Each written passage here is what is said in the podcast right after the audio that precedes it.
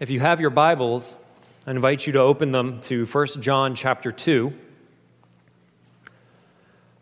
We will be reading this Lord's Day from 1 John chapter 2, starting in verse 28 and on through chapter 3, verse 3. Hear now God's holy and inspired word. And the, starting from verse, as I said, chapter 2, verse 28. And now, little children, abide in him, so that when he appears, we may have confidence and not shrink from him in shame at his coming. If you know that he is righteous, you may be sure that everyone who practices righteousness has been born of him. See what kind of love the Father has given to us, that we should be called children of God. And so we are. The reason why the world does not know us is that it did not know him. Beloved, we are God's children now, and what we will be has not yet appeared. But we know that when he appears, we shall be like him, because we shall see him as he is.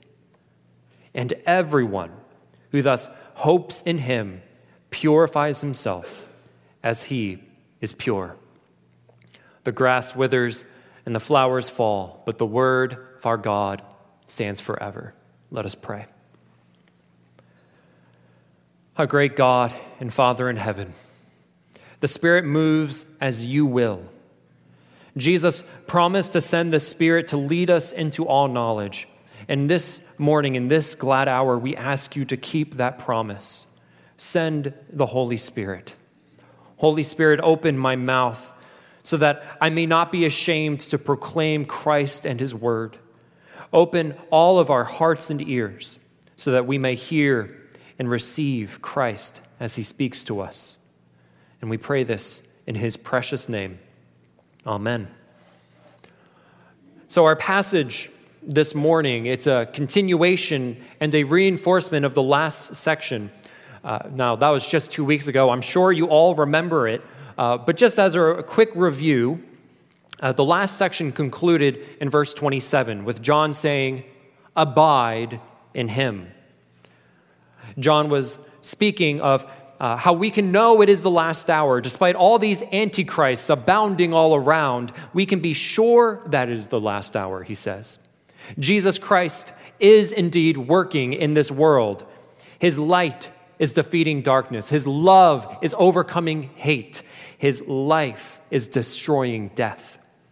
And we can be sure of the validity of our faith because of the abiding and the anointing we have received we have received the Spirit of Christ, who is working to make us like Jesus and teaching us his truth. Thus, John concludes in verse 27 As his anointing teaches you about everything and is true and is no lie, just as it has taught you, abide in him. Now, depending on which English translation of the Bible you prefer and use, uh, that statement abide in him, it may sound like a command or it may sound like a statement about reality. Uh, the Greek can be translated either way. Personally, personally, I think John is indicating what is true about you. I believe John is saying, just as his anointing teaches you about all things, it is true and is no lie, just as it has taught you, you abide in Christ, or you reside in Christ. And that would explain why, in our passage this morning, John seems to repeat himself. Verse 28 And now, little children, abide in Christ. This time it is a command. You already abide or reside in Christ. Now, John says, abide or remain in Christ. Now, that appeal, that exhortation, that's going to be John's focus from verse 28 all the way to chapter 3, verse 10. But John does something interesting in our passage this morning. He pauses his train of thought, so to speak, and exclaims, See what kind of love the Father has given to us. Now, John isn't merely suggesting that we glance at the Father's love. No, this is another command. It's look, behold what kind of love the Father has given to us. And it is vital that we pause to behold the Father's love. And not only because it is crucial for John's larger argument, it's vital because his love is a feast for our souls. So, as John has commanded, we will obey. This morning, we will behold the Father's great love so that we may be confident and Christ conformed children at his coming. We'll start by examining where our confidence should be placed. Second, we'll examine what it means to be called children of God. And then I'll define what I mean by Christ conformed. So before we rush into chapter 3 and, and marvel over the Father's love, uh, we must follow John's train of thought. See what led up to that grand exclamation. In verse 28, and now, little children, abide in him, so that when he appears, we may have confidence and not shrink from him in shame at his coming. So, the first thing we notice is that John wants us to have confidence when Jesus comes, his parousia. As we've stated before, we live in the time between the times, the already not yet. We live in the time between Pentecost and the parousia. And in this time, we know that Christ has inaugurated the final age of glory, but we do not yet see it fully manifest. And that's why John says we shouldn't be surprised at the abounding antichrists that have come. Many antichrists have come, but Jesus Christ is coming back. And Jesus will appear. And John wants us to have confidence when that time comes. That word confidence. It is used in Greek to describe a free citizen's boldness when speaking to their king. It is fitting then that John uses the word parousia for Jesus' second coming. Parousia is a technical term for the arrival of a king, and in this case, it is the arrival of the great king, Jesus Christ, the righteous. So, John says, abide in the coming one Jesus Christ, the righteous King, so that you may have confidence when he comes. John then describes what abiding in him looks like. And we can think of it this way What would it take? What would it take to stand before the righteous King with complete confidence? At the very least, it would require not being ashamed of him during our lives now. Jesus, describing himself as the Son of Man, taught in Mark 8:38. Whoever is ashamed of me and my words in this adulterous and sinful generation, of him will the Son of Man also be ashamed when he comes in the glory of his Father with the holy angels. So, abiding in Christ certainly carries a sense of not being ashamed of Christ but it also carries with it an ethical orientation. As John has already said in verse 17 of chapter 2, whoever does the will of God abides forever. So those, those who do not obey God's will, those who follow the desires of their flesh and eyes, they will be made to pass away. But those who do God's will, those who practice righteousness, they will abide forever.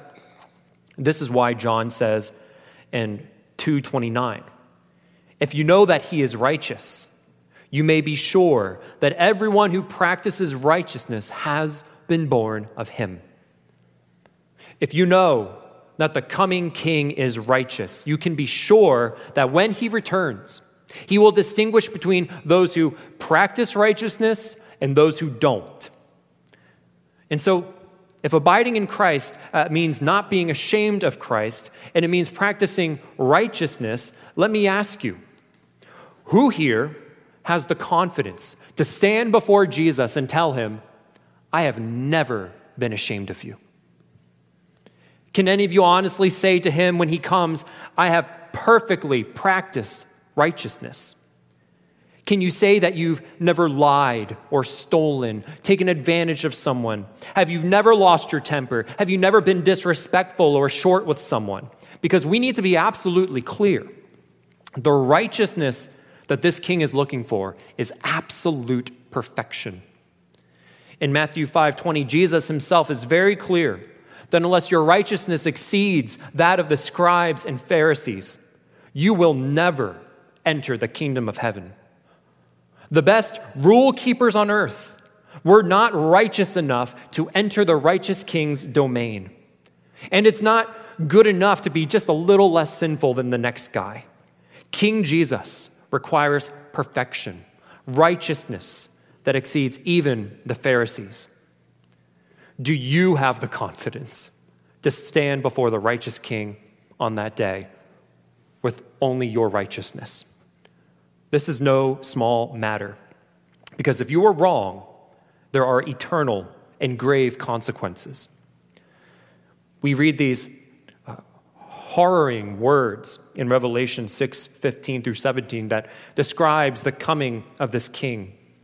It says, Then the kings of the earth, and the great ones and the generals and the rich and the powerful and everyone, slave and free, hid themselves in the caves and among the rocks of the mountains, calling to the mountains and rocks, Fall on us!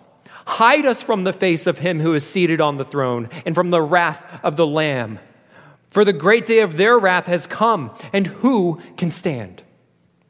From the high to the low, from the slave to the free, everyone who is not found practicing perfect righteousness will be judged. Adam and Eve, you might recall, hid themselves from God when He came in the cool of the day after they had sinned. But it will be far, far worse on the great day of wrath. Because you will not be hiding in bushes and trees, you will be begging, begging to be crushed by the rocks rather than face the wrath of God. Who, who can stand before the great wrath of the Lamb?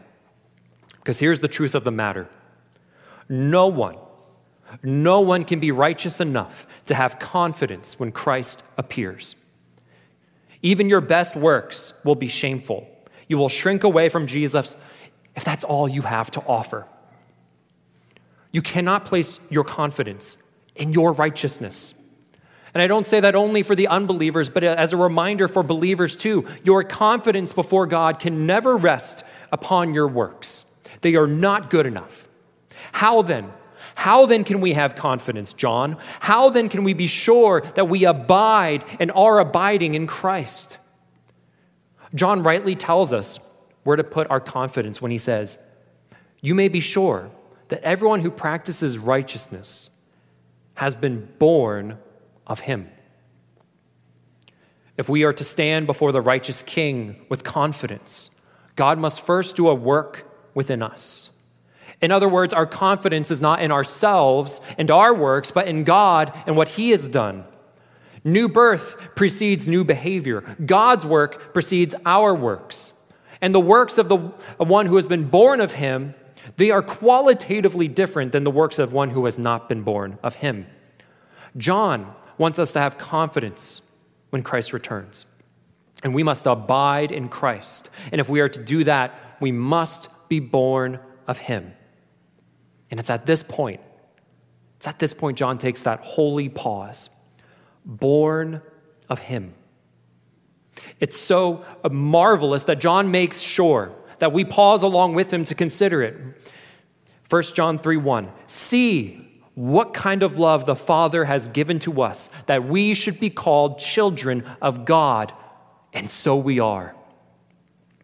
What does John mean by children of God? In our Christianese, our Christian jargon, we use the language of born again and child of God so often, but do we really fathom the depths of this wondrous spiritual reality? Do we comprehend what great love the Father has given us by calling us and making us children of God?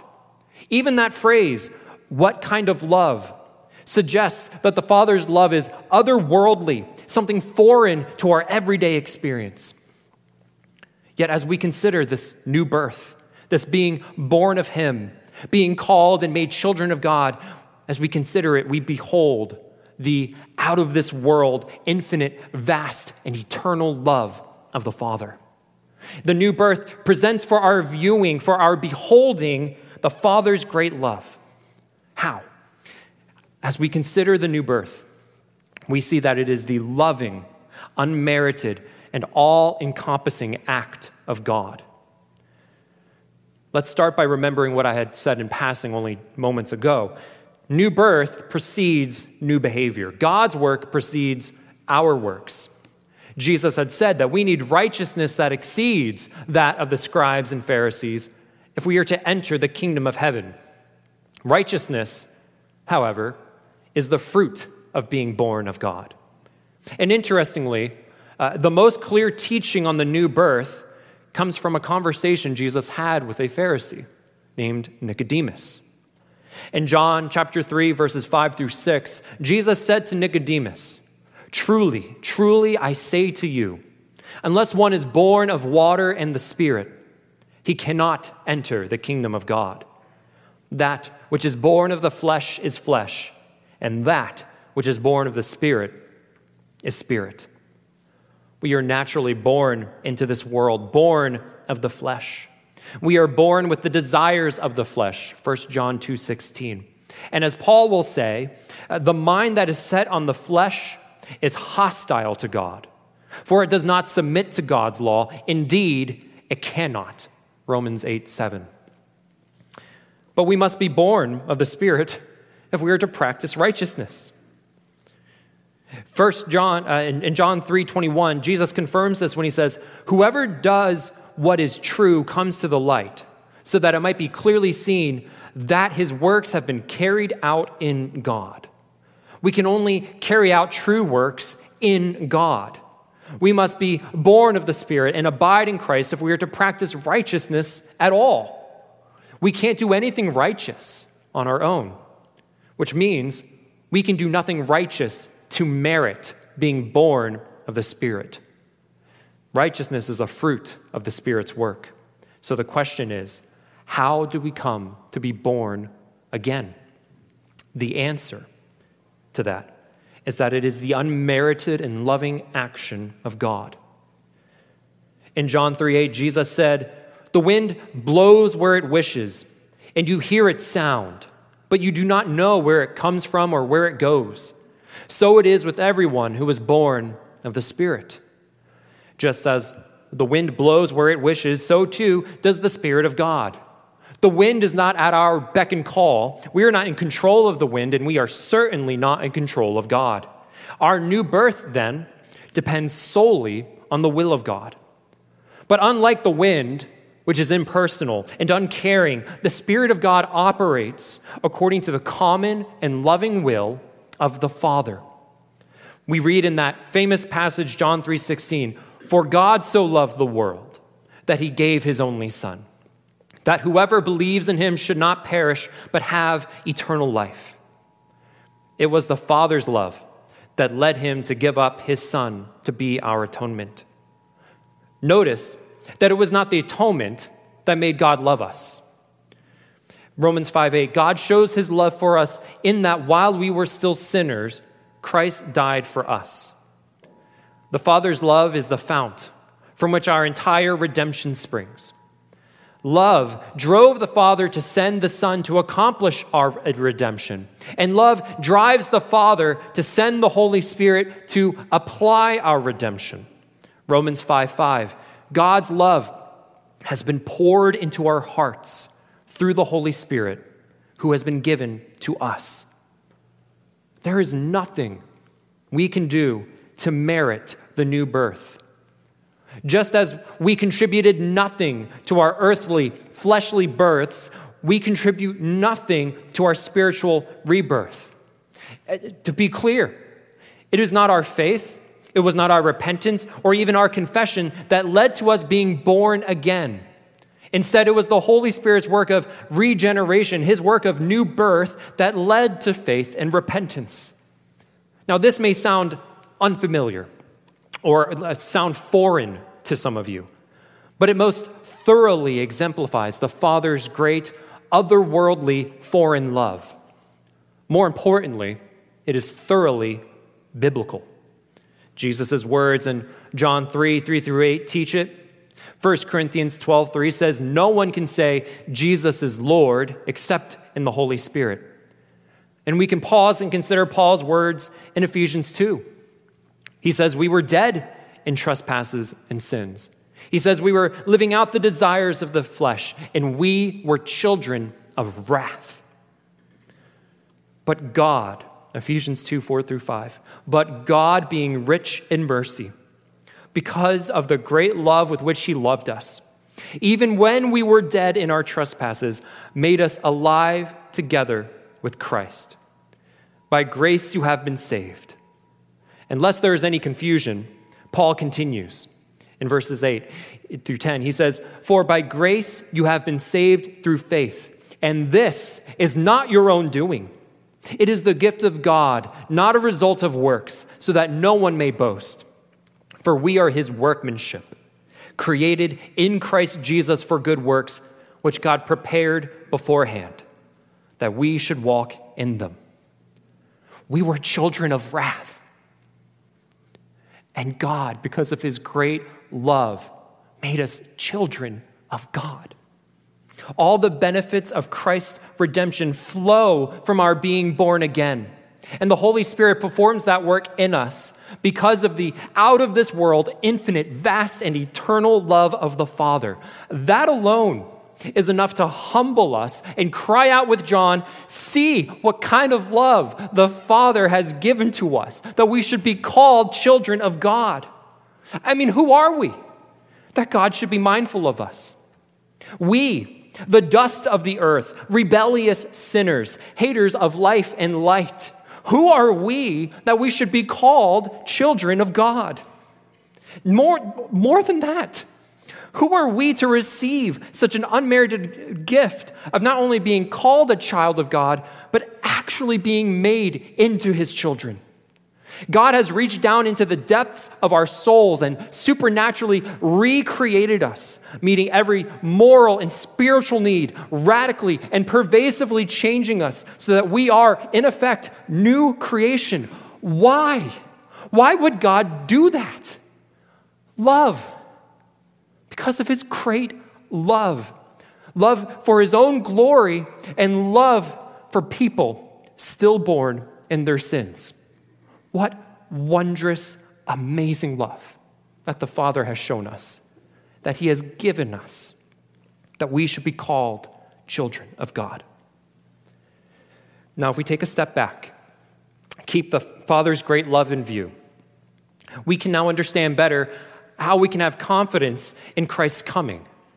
John's command to abide or remain in Christ is a matter of not being ashamed of Christ. That is true. It is also a matter of practicing righteousness. That is true. But on a deeper spiritual level, it is a matter of living the reality of what is true about you. You are a child of God. You have been reborn. Unlike those abounding antichrists who have departed from the fellowship, have denied Christ, and tried to live according to their own rules of life, we are the children of God who enjoy fellowship with Him and with each other, our family, and who confess and believe in Jesus Christ. And it is Christ's righteousness that we uphold before Him at His kingly return. And even while we live here on earth, we can take great joy in practicing righteousness because we are abundantly thankful for the great salvation we have received.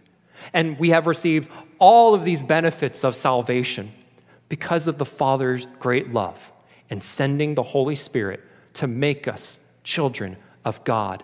That is our confidence. Praise God for his amazing love. Now, I said in the beginning that I wanted us to behold the Father's great love so that we may be confident in Christ conformed children at his coming.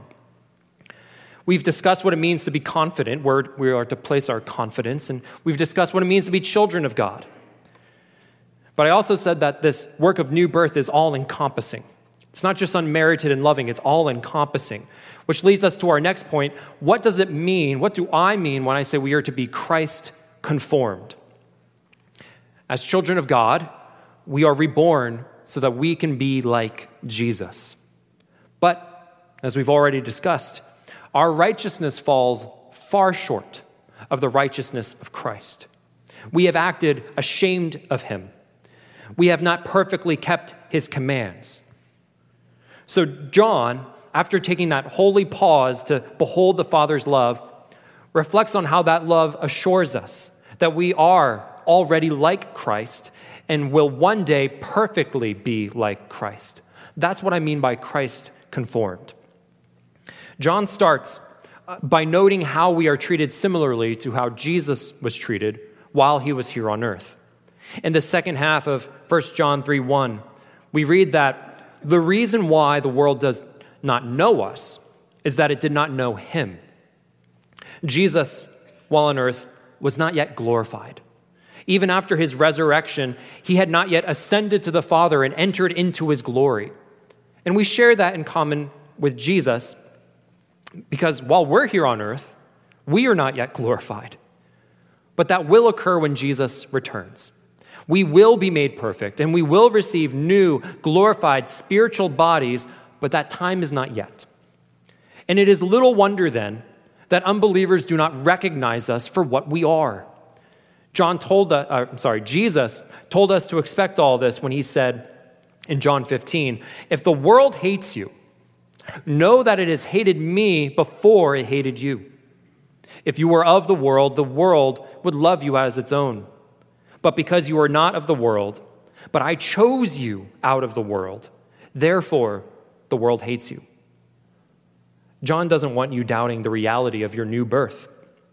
1 John 3 2. Beloved, we are God's children now, and what we will be has not yet appeared. But we know that when he appears, we shall be like him, because we shall see him as he is. That is the in- intended goal of the Father's great love. So, once again, we're, we're beholding the Father's great love. The intended goal of his love is that we would be like Jesus. Romans 8 29. For those whom he foreknew, he also predestined to be conformed to the image of his Son, in order that he might be the firstborn among many brothers. By grace, we are children of God now. But we are like Jesus as he was during his earthly ministry. We know, however, that when that, in that day comes, when we behold our glorified Savior, then we will be made just like him. Can you imagine that moment? Can you imagine that moment when you will see the righteous king face to face, and instead of shrinking back from him, shrinking away from him, you will embrace him as an older brother because you have been conformed to his image? Can you imagine the joy of that moment? I love how Psalm 17 15 puts it. It says, As for me, I shall behold your face in righteousness. When I awake, I shall be satisfied. I shall be satisfied with your likeness. Behold the great love of the Father, brothers and sisters. His love is the fount from which sprung your new birth, your salvation. Now, drink deeply from His love. It will sustain you until that precious day when you behold Jesus, see Him as He is, high and lifted up, and become like Him, satisfied forever in His likeness. As we draw to a close, you may be asking yourself, how can I have this precious gift? How can I experience the Father's love and know that I have received it? Maybe you've never believed. Maybe you do believe, but you struggle in your belief. John has an answer for you. 1 John 3 3. And everyone who thus hopes in him purifies himself as he is pure. Hope in him. Believe in Jesus. Earlier, we read in John chapter 3 verse 5. Jesus answered, "Truly, truly I say to you, unless one is born of water and the Spirit, he cannot enter the kingdom of God." We spoke of being born of the Spirit, but what is this water? I take this water to be a reference to the Spirit's work, specifically of his cleansing work. Uh, it is the fulfillment of the words spoken by Ezekiel in chapter 36 when he says, I will sprinkle clean water on you, and you shall be clean from all your uncleannesses, and from all your idols I will cleanse you. Now, if you have been born of the Holy Spirit, you have already been made pure. You have already been made to look like Jesus. But as we live our lives, we don't always act like Jesus. We sin and we soil ourselves, which is why we cannot look to ourselves if we want to be confident at his return. Our works, even as redeemed Christians, are not good enough to warrant confidence at his return. But everyone who thus hopes in Jesus purifies themselves as Jesus is pure. For you see, brothers and sisters, Jesus the righteous is not only a king, he's not only your older brother, he is your advocate and your propitiation. 1 John 2 1 through 2. That means Jesus came to take away our sins and to offer himself up as a way to remove God's wrath. And to be our propitiation, Jesus had to be pure. Now, as God, Jesus was pure. But since he was also man, Jesus kept the law. Since he was man and had to be pure, he was baptized for the forgiveness of sins. He participated in ceremonial washings. All this he did, even though he had no sins or impurities. He kept himself pure so that he could remove, remove your impurities, my impurities. He was righteous so that he can make us righteous. He died the final death and rose again so that you might experience the resurrection and the life everlasting spent being satisfied in his likeness. And he lives even now as your advocate, praying and working on your behalf so that when you sin, he stands ready to forgive you and purify you again so that you will be ready when you finally see him face to face. And all this, remember, was not to procure God's love. Jesus didn't do this to make God love you, to make the Father love you. It was the Father's great love that drove Christ to come. Behold the Father's great love. Put your hope in Christ. There is your assurance that you are a child of God. There is your confidence that you will be Christ conformed when he comes. Let us pray. Father in heaven, strengthen us. Strengthen us with your Spirit so that Christ may dwell in all our hearts, so that we may have the strength to comprehend the breadth, the length, height, and depth of your great love for us in Christ Jesus, in whose name we pray. Amen.